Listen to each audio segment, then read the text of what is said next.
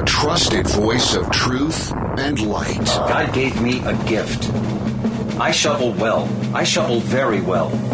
And a rally point for those who've accepted the reality that they are not sheep. We've got a blind date with destiny. And it looks like she's ordered the lobster. This is the Bryan Hyde Show. Well, hello there, and welcome to the show. I don't know if you're a long-time wrong thinker or maybe just uh, wrong think curious, but you've come to the right place. We're going to question the narrative, we're going to take it apart, we're going to glean whatever truth we can, and then move forward boldly and uh, reclaim our freedom. Because that's what free men and women do. They don't stand around with their hat in their hand waiting for permission from somebody in authority. So, with that in mind, How's it going? Here we are. We've reached the end of the week, and uh, it's been a pretty eventful week. Still a lot of stuff uh, going on around us. And I wanted to share something with you just because last trip to the grocery store, uh, I just, I was feeling it. I remember a time, and I'm thinking back about uh, roughly 30 years, when going to the grocery store, uh, this is before plastic bags really became the norm, right? So you were, you were getting a paper grocery bag kind of the standard thing I think a lot of us remember. And if memory serves, about 30 years ago, 10 bucks a bag was pretty much what you could expect to pay. Meaning, you spent 50 bucks on groceries, you had a grocery cart full. You had at least five good size grocery bags filled with things. Not so much anymore. I mean, I don't know if you remember going to the grocery store as a kid. A hundred bucks would get you a grocery a shopping cart that was just filled to the top with groceries. But seriously, every time you go to the grocery store now, it's a hundred bucks, but you can carry it out like with two fingers. Well, I'm holding all the groceries in one hand, and it's a hundred bucks. So what happened? I mean, I saw a headline today that said, "Well, you know, it's not uh, inflation; it's the prices." if some of those things are, they're not connected at all. But see, that seems to imply that, uh, well, the problem here is the stores are raising these prices and it's, you know, just them being greedy, as opposed to your dollar is purchasing less. Anyway, somebody decided to have a little bit of fun with it about what it's like going grocery shopping these days. And it's true, it's hilarious, it's sad to watch, but you get so little. I thought this was kind of a fun send up of, uh, of the grocery shopping experience. Here's somebody at the, at the checkout line. Find everything you need today? Yeah. Great. Okay. Oh, God. No. Everything okay, ma'am? Uh, it's just that you've only scanned a few items and it's already 60 bucks. Uh, I'm so scared. Okay, I'm a trained professional, ma'am. I've scanned a lot of groceries. I need you to stay with me. It's just that my in laws are in town and they want a charcuterie board. This isn't gonna be easy, so I need you to be brave, all right? What's your name? Patricia. Trisha, all right. I need you to take a deep breath. We're about to do the cheese. oh my God! The numbers are going up so fast! Why do we have to be a Balderson's house? Don't look up there. It only makes it worse. Keep your eyes on me, okay? Can't you just scan something less expensive? I can, but let's not forget it's the little things that add up, all right? Now brace yourself. I'm about to do the mixed nuts. Oh my god, I'm gonna pass out! Okay, bite down on this, Patricia. Get ready. I'm gonna do the cured meats. anymore! It's too late. There's a line behind you, okay? You're locked in. I'm not strong enough. I know it looks like a lot right now, but I promise you, you're gonna get home and you're gonna wonder, what did I even buy? You've got this, Patricia. Get ready. I'm gonna weigh the grapes. Oh, oh, what have you done to me, you son Okay, of your total's 257.84. we can relate, right? I mean, it's funny on the one hand, on the other hand, it's like, oh boy, a lot of truth there. Anyway, so let's uh, let's dwell on something a little less traumatizing than than groceries. Actually, this one is is kind of a weird one, but the the elections that took place earlier this week. Um, look, I'm just going to come right out and say it. The GOP doesn't appear to be uh, gaining much traction. I think uh, incumbents, for the most part, seem to do pretty well. But uh, but as far as you know, the the Democrats uh, who ran for office, they seem to to sweep in a lot of different places. And abortion, believe it or not, seems to be the driving force for many voters. Now, this has raised a, a, a question here of, well, you know, should the Republican Party drop abortion from its platform? Right?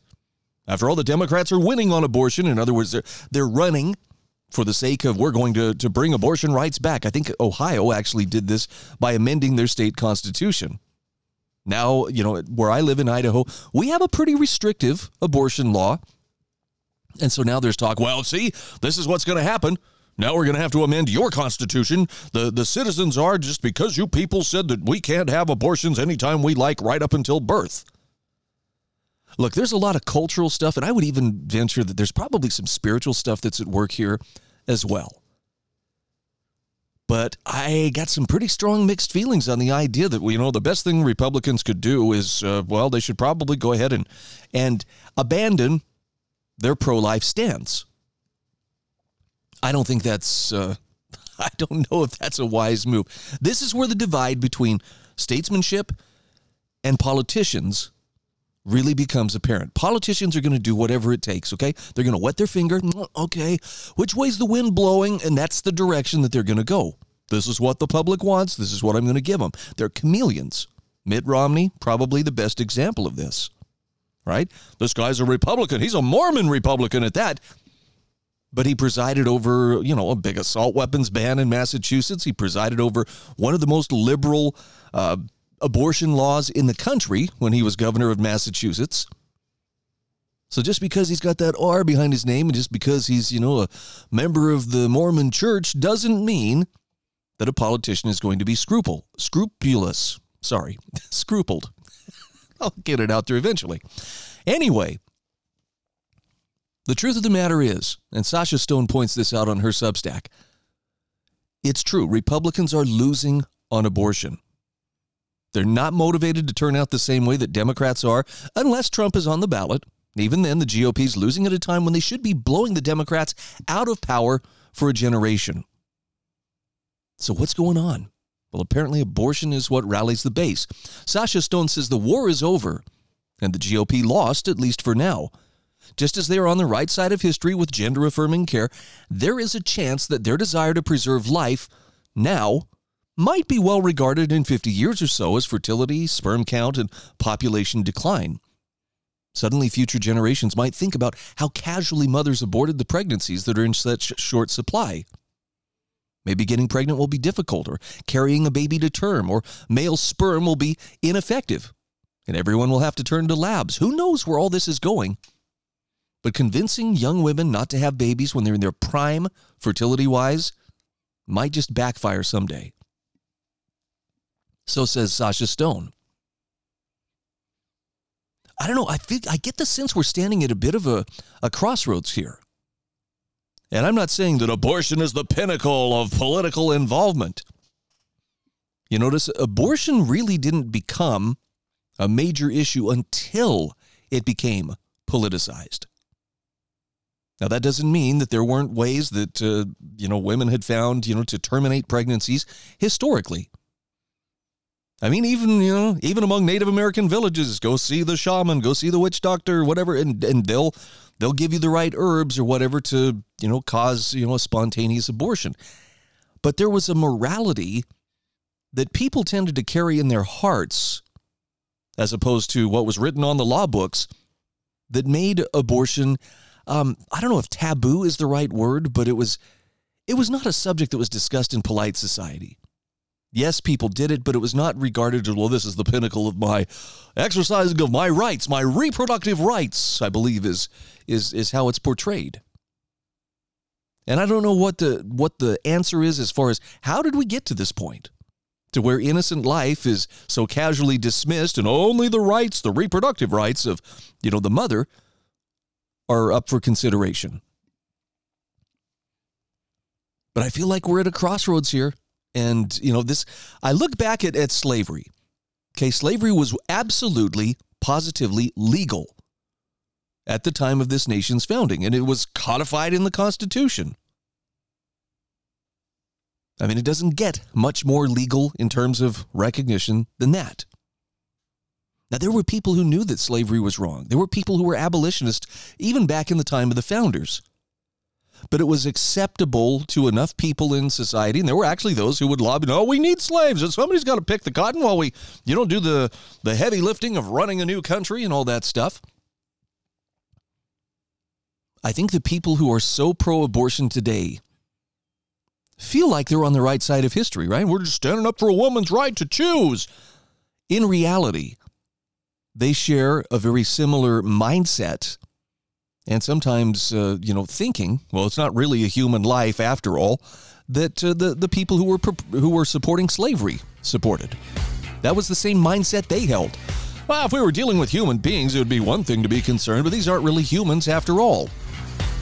All I'm saying is, I think those who are on the abortion side of history are going to be looked at like the people who were on the side of slavery back, uh, you know, before slavery ended. Seemed like the right thing to do at the time, and there was, you know, safety there. This is the Bryan Hyde Show.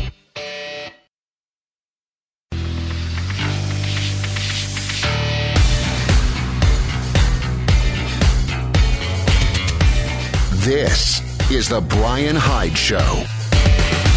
All right, welcome back to the show. I want to continue on here for a moment with Sasha Stone's article about how the Democrats win on abortion. But uh, there may come a time where we look back and future generations are going to look in horror at, uh, at what it was like to stand there and support, you know, infanticide. Scary stuff. Sasha Stone, by the way, is a wonderful resource simply because she was a true believer. She was a Democrat up until 2020. When she left the Democrat Party in 2020, she unsubscribed to every database, every mailer, every text message, but she still gets the messages and emails and calls three years later. She says, I'm never going to stop hearing from them for the rest of my life. That's how relentless they are. Incredible news, says a text message that sailed into her phone. And oh, look, it's Mark Ruffalo. Is that Mark Ruffalo? No, it's not. I take it back. That's uh, Sherrod Brown. Looks a lot like Mark Ruffalo. Looks like the Incredible Hulk. Incredible news. Ohioans just voted to enshrine abortion rights in our state constitution. So the base of the Democratic Party, older, unmarried Hillary Democrats, like uh, like Sasha Stone used to be, have one issue left that speaks directly to them, and it's a haunting cry from their past, back when they still mattered back when women's rights still mattered, when feminism still mattered. Now, for his part, Ohio Senator J.D. Vance responded to uh, the the abortion uh, vote this way, hoping to find some middle ground so Republicans can start winning. Here's what he said: He said, "For pro-lifers, last night was a gut punch. No sugarcoating it. Giving up on the unborn is not an option. It's politically dumb and morally repugnant. Instead, we need to understand why we lost this battle so we can win the war." And he goes into all of the details here, and um, it's it's a pretty lengthy mailer. But Sasha Stone says, "Look, Republicans have to understand what they're up against and how powerful the Democrats have become in the past 20 years. This isn't your mother's Democratic Party anymore."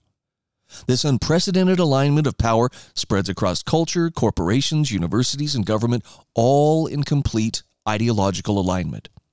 And they have an army of zealots who will throw a fit in large numbers when things don't go their way. Now, how are Republicans going to compete with that?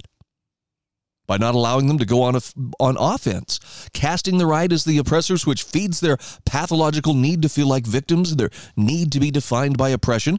Change the conversation away from the state regulating abortions and put the focus on them and how dramatically they've changed since 1972 some of the examples that she gives is you know the, the question over you know what is a woman? Sasha Stone says Democrats have become completely disconnected from biological reality to the point that they no longer even recognize what a woman is, nor can they define it. And they're fine with allowing biological men to compete in sports and steal accolades from women's, like being the first female chess or Jeopardy champion. So abortion is now all that remains, the only living proof that there ever was a woman's movement. Sasha Stone says, trust me, they're not giving it up. It reminds them of who they used to be before pregnant people and uterus havers. And she says the only way to defeat this massive coalition of abortion activists is to call them out on their basic on their denial of basic reality, biological reality, which now includes the embryo they helped make. Even the language around abortion has changed. Pro choice became safe, legal, and rare, which eventually became pro abortion. That works best for a generation raised to believe that pregnancies are another form of oppression. Think The Handmaid's Tale.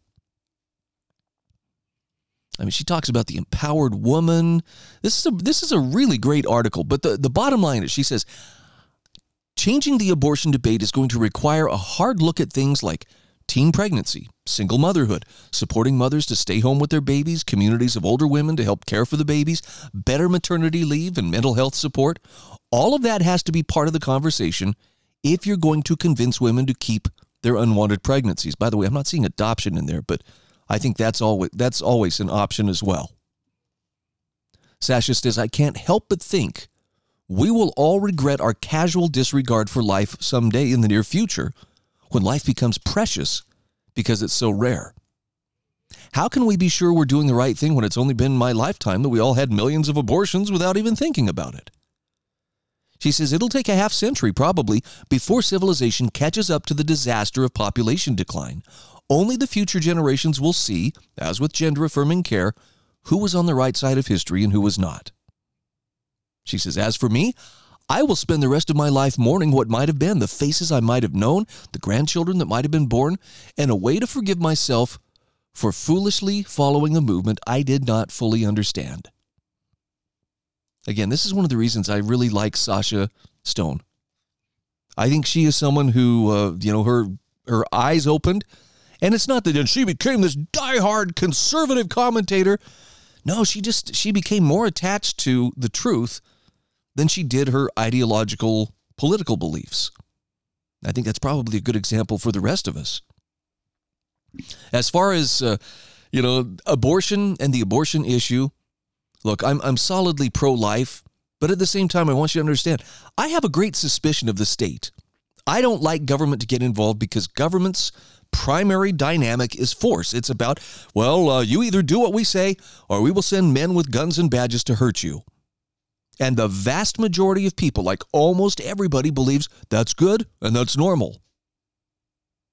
So when you get the state involved, you know, force becomes an option.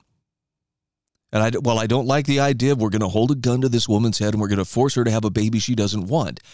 That's a little bit of clever rhetorical trickery of, you know, well, that's the, handmaid's tale uh, kind of, uh, of mental manipulation. When can we focus on the innocent life that's at stake? And I don't think it's going to take laws to to convince people, yep, that's an innocent life. That's, you know, that's something we ought to respect or that's something that we ought to uh, to nurture and care for. That's something that people have to voluntarily come to. And what I'm suggesting is the change that has to take place isn't so much, well, we need to, our laws need to reflect, you know, the value of life. That's not where the change has to happen. The change has to happen inside our hearts.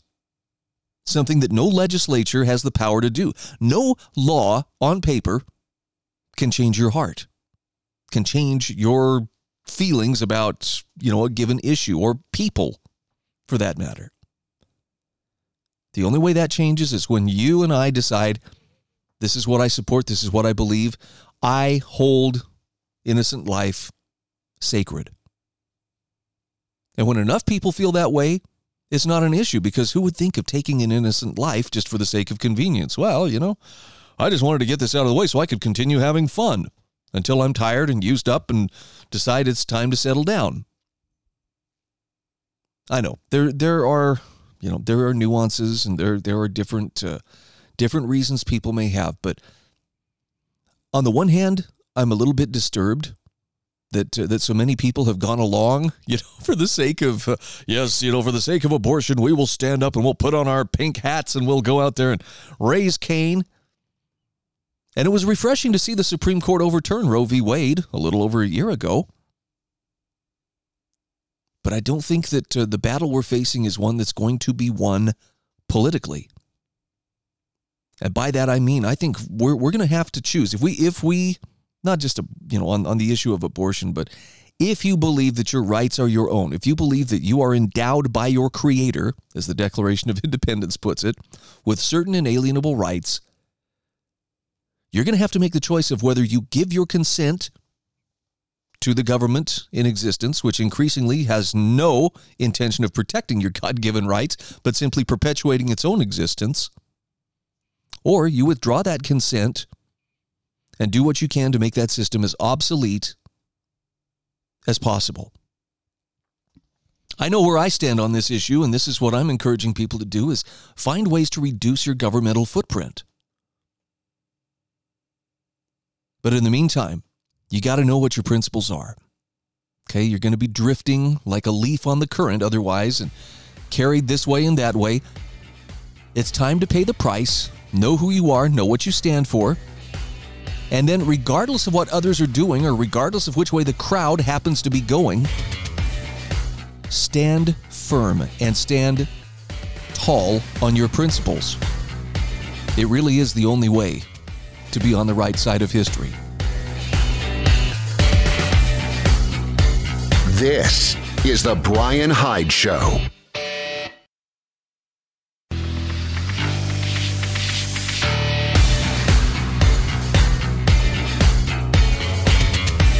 This is The Bryan Hyde Show. All right, welcome back to the show. So, I had mentioned in uh, the last couple of segments, one of the things that we're seeing is, you know, the idea of trans women in sports. Do we suspend reality? Do we step away from reality, you know, for the sake of uh, being inclusive and being, you know, accepting? Not necessarily. Athletes who were born male but who choose to compete in women's sports are demanding major concessions on the part of society. Got an article here from Nicole Russell. This was on intellectualtakeout.org, which says the best way to change trans policies in sports is that women simply refuse to play. Nicole Russell says as more youth experience gender confusion and join athletics, in the name of political correctness, sports associations often allow males who identify as females to compete alongside females. Now, these male athletes then beat the female athletes because of their physiological advantages. So, if sports associations won't change their policies to make the playing field level again, the best course of action for now is for females to refuse to play.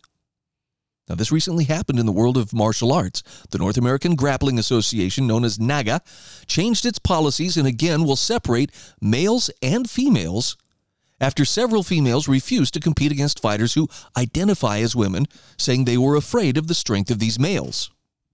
During a NAGA tournament in Georgia on October 21st, several female martial artists were pitted against men who say they identify as women.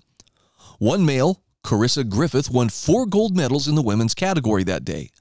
Another male, Cordelia Gregory, took second place in the women's category. Huh, what a surprise!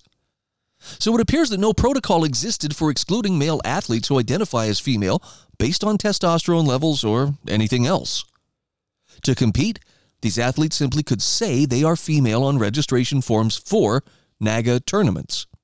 Now, on a social media account, Jason Alexander explained that, or Jaden Alexander rather, explained that she refuses to compete in the North American Grappling Association's jiu jitsu events because after competing in July against a male athlete who identifies as female, the experience left her in tears. To prove it, Alexander posted photos of her competing against an obviously larger and stronger male. She says the experience was horrible and scary. I was absolutely in fight or flight mode. We don't deserve to self exclude from competitions to avoid fighting men. We deserve to be there for rules and regulations put into place that keep us safe and protect us from these situations happening in the first place. Now, in September, Taylor Moore, a 135 pound woman, posted a video on Instagram showing her grappling with a 200 pound male athlete who identifies as a woman. My biggest opponent yet, Moore wrote of that match at a NAGA tournament. Now, incredibly, Moore won that match anyway. However, her coach, Jimmy Witt, told Breitbart Moore could have been seriously injured. Her opponent, James McPike, recently been, began going by the name Alice and wound up winning the silver medal September 9th at NAGA's Grappling Championship in California after fe- defeating another female, not Moore. Now, after posting her video, Moore, who had hugged McPike after winning the match, was smeared online by critics who claimed she opened up McPike to transphobia simply by doing so.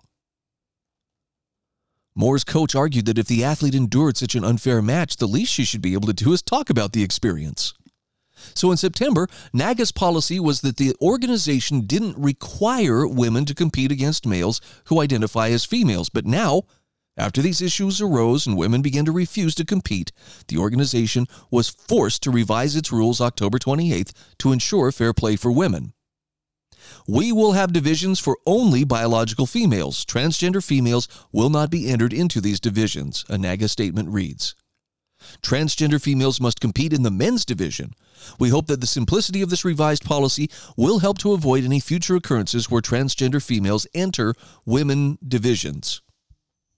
Now, that's not going to go over very well with the uh, the uh, pronoun mafia, but whew, sounds like common sense. Now, Nicole Russell says that a recent high school field hockey match in Massachusetts, a male student who said he identifies as a female injured a young woman playing for the opposing team. She was hospitalized. Under the Massachusetts Equal Rights Act, the male player was allowed to compete with and against females. By the way, when it talks about her being injured, okay, this is, you have to understand. I don't know if you've seen the video of this, but he literally knocks this girl's teeth out. Yeah, it's it's pretty rough stuff.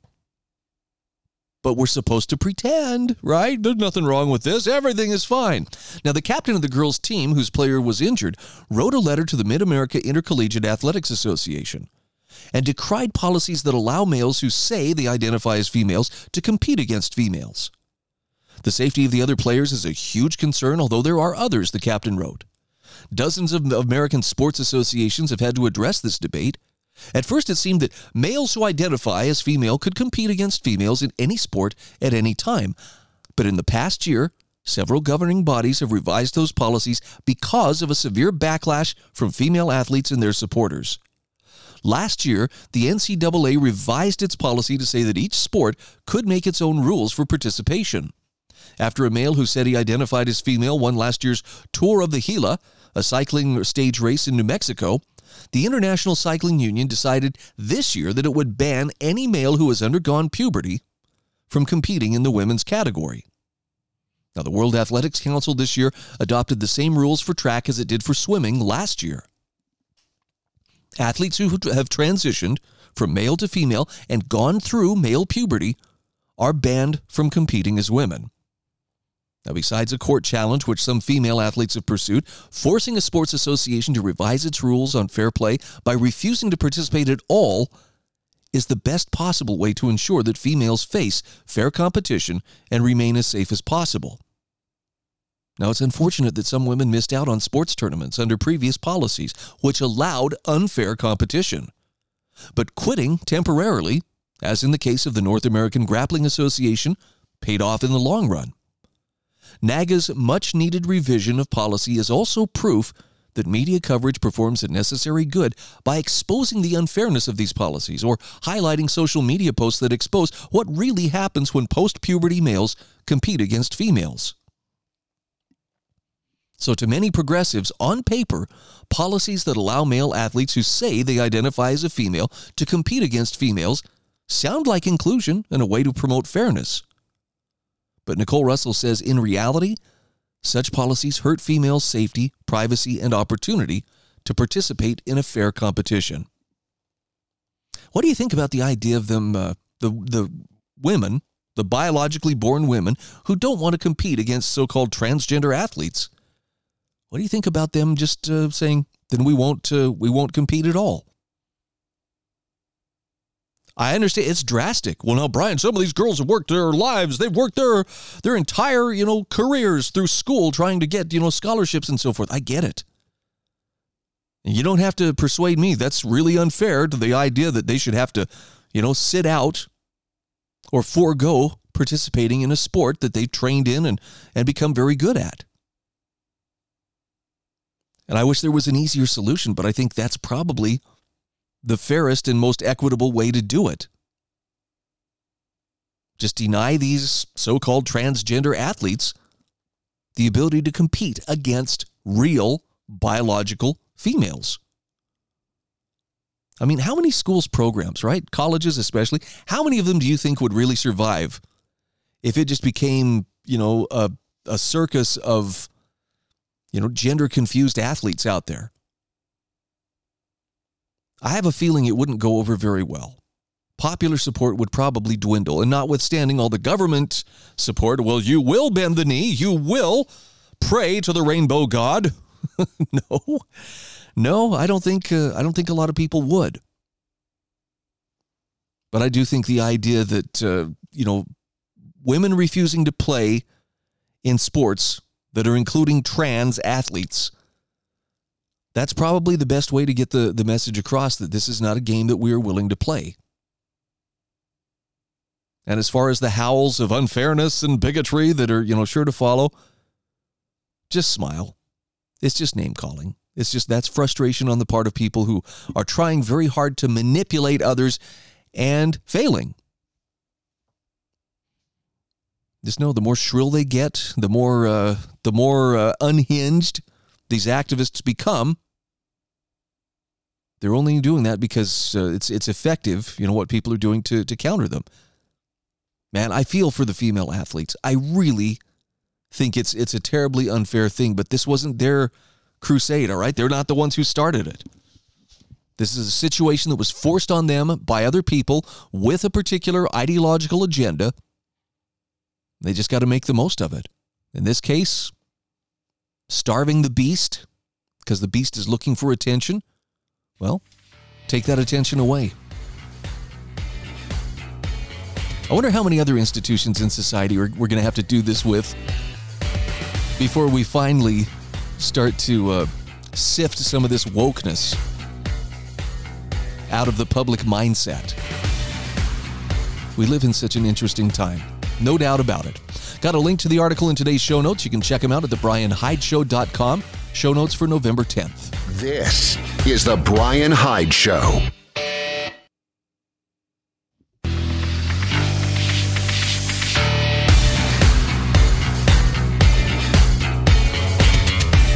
This is The Bryan Hyde Show.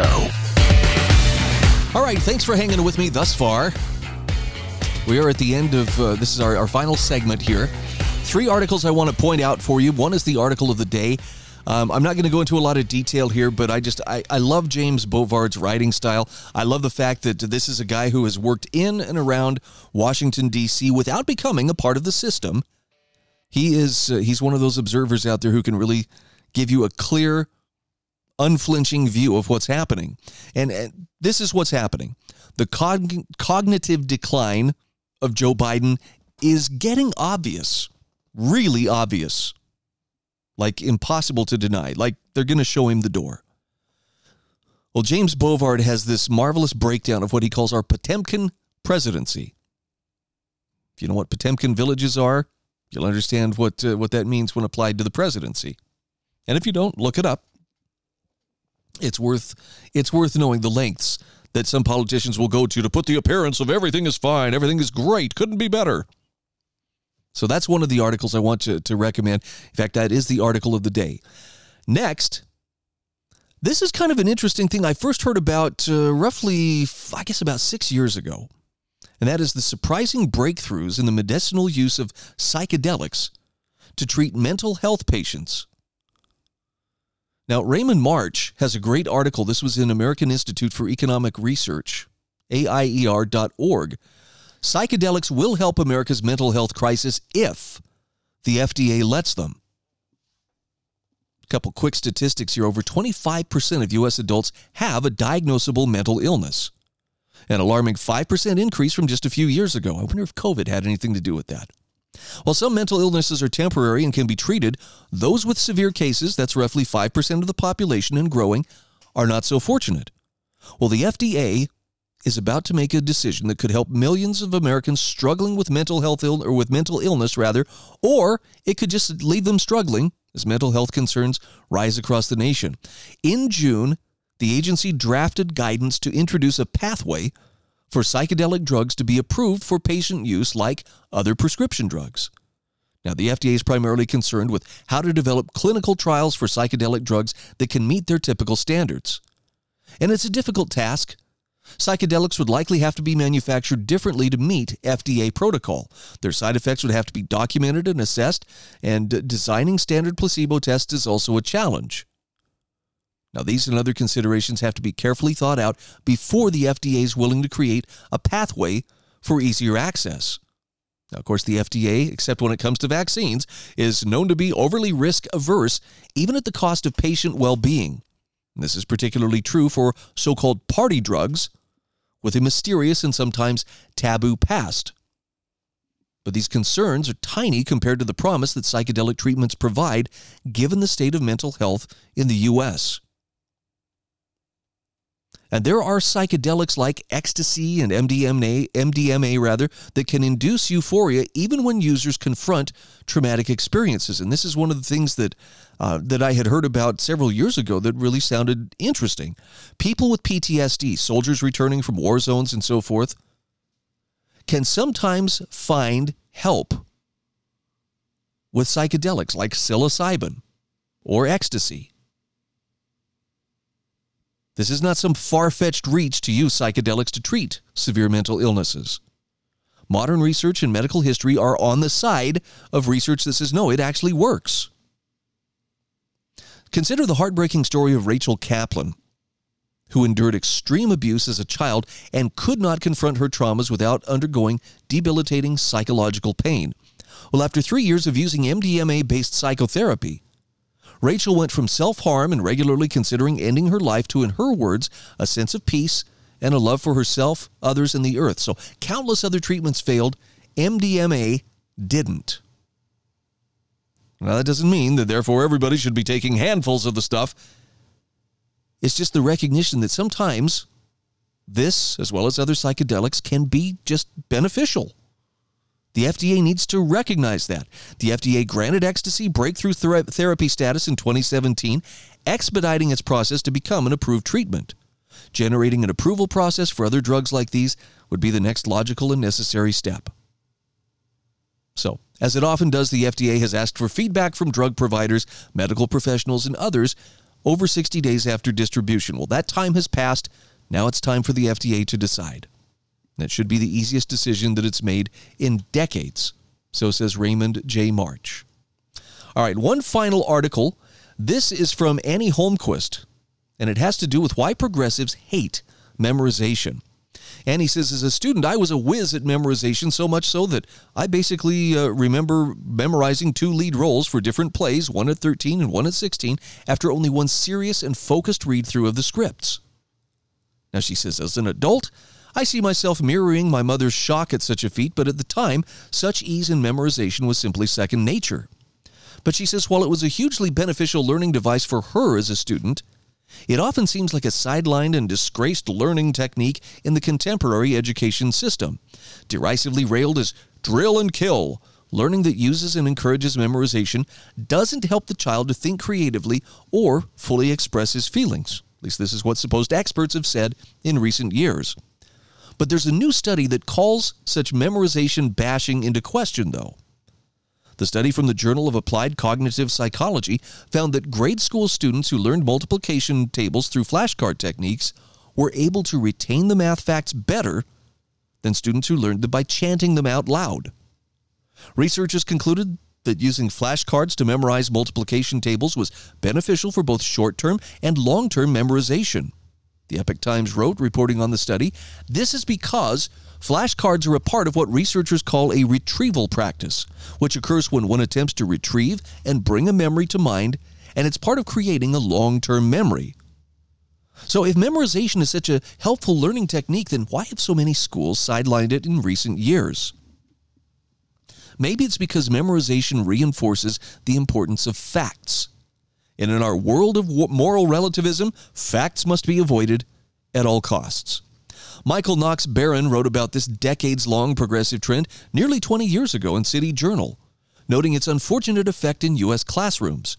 Memorization was an oppressive act, the progressive said, and the content memorized, such as poetry or other cultural elements of Western civilization, was sterile and unfruitful, and promoted, promoted a culture of servility harmful to the free creative play of the mind.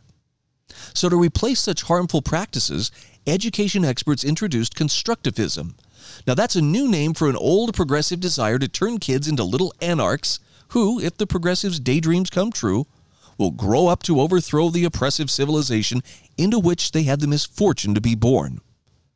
An education PAD enamored of the constructivist theory argues that because constructivism de emphasizes the rote memorization of material, it promotes teaching practices that are rich in conversation.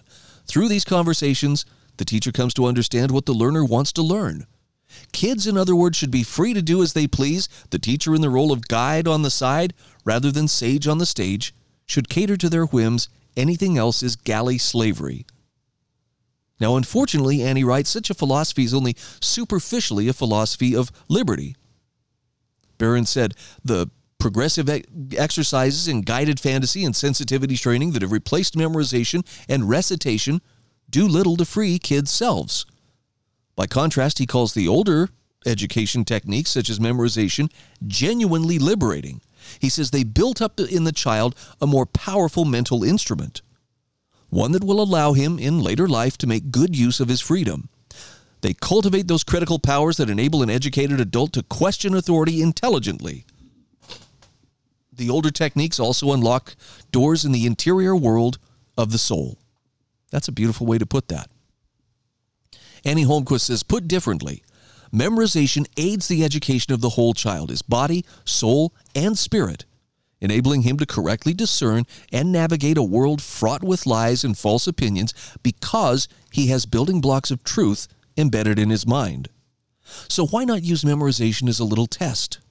If your child's school belittles this learning technique, implying that memorization hinders a child's development, perhaps it's time to find a new school one that values the facts and truth that memorization helps establish. That's fun stuff. That's a good article. I've got a link to it in today's show notes. Again, the show notes for November 10th, 2023. This is from uh, Annie's Attic Substack, annieholmquist.substack.com.